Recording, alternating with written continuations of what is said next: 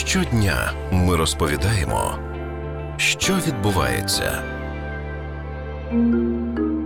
Мармурове море вздовж турецького узбережжя неподалік Стамбулу покрилося товстим шаром сірого слизу від фітопланктону. Від нього гине риба, забиваються мотори човнів та риболовецькі сітки. Вперше подібний слиз виявили у 2007-му у Туреччині, а також в Егейському морі поблизу Греції. Однак цьогорічні масштаби забруднення екологи називають найбільшими за період спостереження. Президент Туреччини Реджеп Ердоган заявив, що якщо ці морські сірі шмарклі поширяться на Чорне море, то проблеми будуть величезними. Що загрожує Чорному морю та як вони ците біля українських берегів? Слухайте далі на радіо НВ. Болинский Владислав, руководитель общественной организации «Зеленый лист», химик-биолог по специальности. Що це за такий морський слиз, який ще називають морськими шмарклями? Проявление и внешний вид этого цветения зависит от организмов, которые его вызывают. Если мы вспомним, то вот в прошлом году и в позапрошлом в Одессе активно наблюдалось токсическое цветение, которое называется красный прилив. Оно вызывается одним видом организмов. Это микроскопические водоросли, которые могут быть бактериальной природы, либо это могут быть одноклеточные водоросли, планктон так называемый. Это самый начальный уровень пищевых цепочек. Ими питаются этими организмами дальше зоопланктон, а уже потом рыбы и так далее. В нормальной ситуации, когда речь идет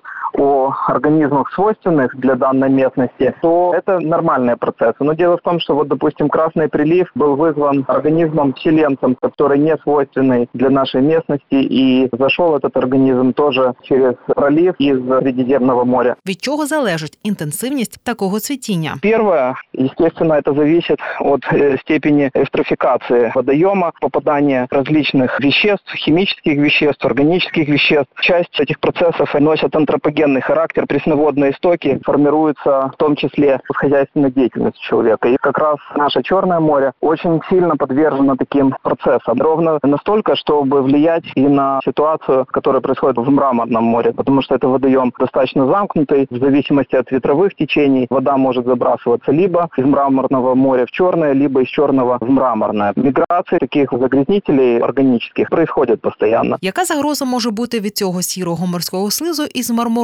моря, якщо Чорне море все одно цвіте? Разница есть, разница очень существенная. Зависит очень многое от интенсивности цветения и от того, какими организмами это цветение вызывается. К примеру, цветение прошлого года, так называемый красный прилив, было вызвано динофлагеллятами, это планктон фактически, но эти организмы выделяют токсические вещества. Причем токсические вещества такой природы, что они могут даже ингаляционно воздействовать на людей. Люди могут страдать действительно при соответствующих погодных условиях от отравления, потому что вещества, которые выделяют, они нейротоксичны. Что касается вот этой серой слизи, то здесь ситуация достаточно опасная тем, что формируется очень плотный поверхностный слой, который препятствует и проникновению воздуха в толщу воды, кислорода в том числе, и проникновению солнечных лучей в толщу воды. Более того, насколько я видел отчет биологов, эти организмы, которые формируют слизь, фиксируют не только на поверхности, но и в глубине. Соответственно, меняются полностью условия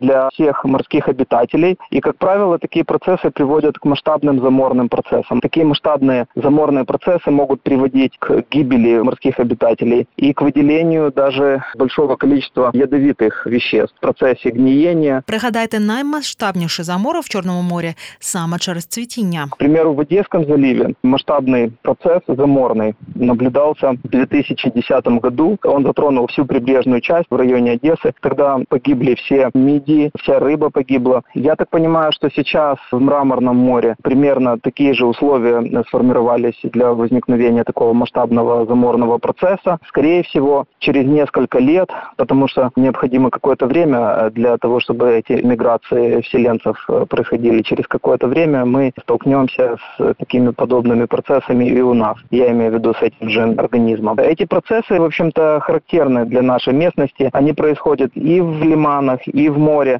и ничего сверхъестественного нет. Вопрос в интенсивности этих процессов и вопрос в том, какими организмами они вызываются. Потому что если, допустим, цветение целого ряда цианобактерий, зеленых водорослей и так далее для нас норма, то вот цветение пенообразующей надулярии такой интенсивностью, оно просто превратилось, знаете, когда вот море покрыто сплошной пеной в Одессе, и вот это было в прошлом году, в позапрошлом. Сейчас мы наблюдаем интенсификацию многих процессов, и в первую очередь связано с увеличением температуры. Для многих микроорганизмов сдерживающим фактором э, как раз была температура. Що може зробити, щоб якщо не повністю уникнути процесу цвітіння, то хоча б зменшити його інтенсивність? Европа очень активно внедряет уже в жизнь, причем давно, различные технологии по очистке воды, и в первую очередь это касается пресноводного стока Дуная. Надо признать, что река очень очистилась, Дунай я имею в виду. Что касается Одессы, к примеру, то в Одессе до сих пор очищенные стоки осуществляется выброс этих стоков э, в непосредственно фактически в пляжной зоне. Это две станции биологической очистки СБО Северная, СБО Южная, которые обе сбрасывают воду в зимне-осенний в море. Вопрос, который в первую очередь становится, это к качеству водоочистки. Мы писали заявление о сбросах в Хаджибеевский лиман. В летний период времени СБО Северная сбрасывает обратные воды в Хаджибеевский лиман. И инспекция выходила на проверки и фиксировала чуть ли не десятикратное превышение предельно допустимых концентраций по целому ряду соединений. В основном это соединения азотистые, то есть те, которые говорят о наличии фекальных составляющих в обратных водах. Вот эти вещества в том числе приводят к таким массовым э, процессам заморным и к массовым цветениям. У нас пока ничего для того, чтобы эту ситуацию исправить, не делается.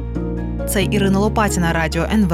І ми говорили із керівником громадської організації Зелений лист Володиславом Балицьким про цвітіння мармурового та чорного морів.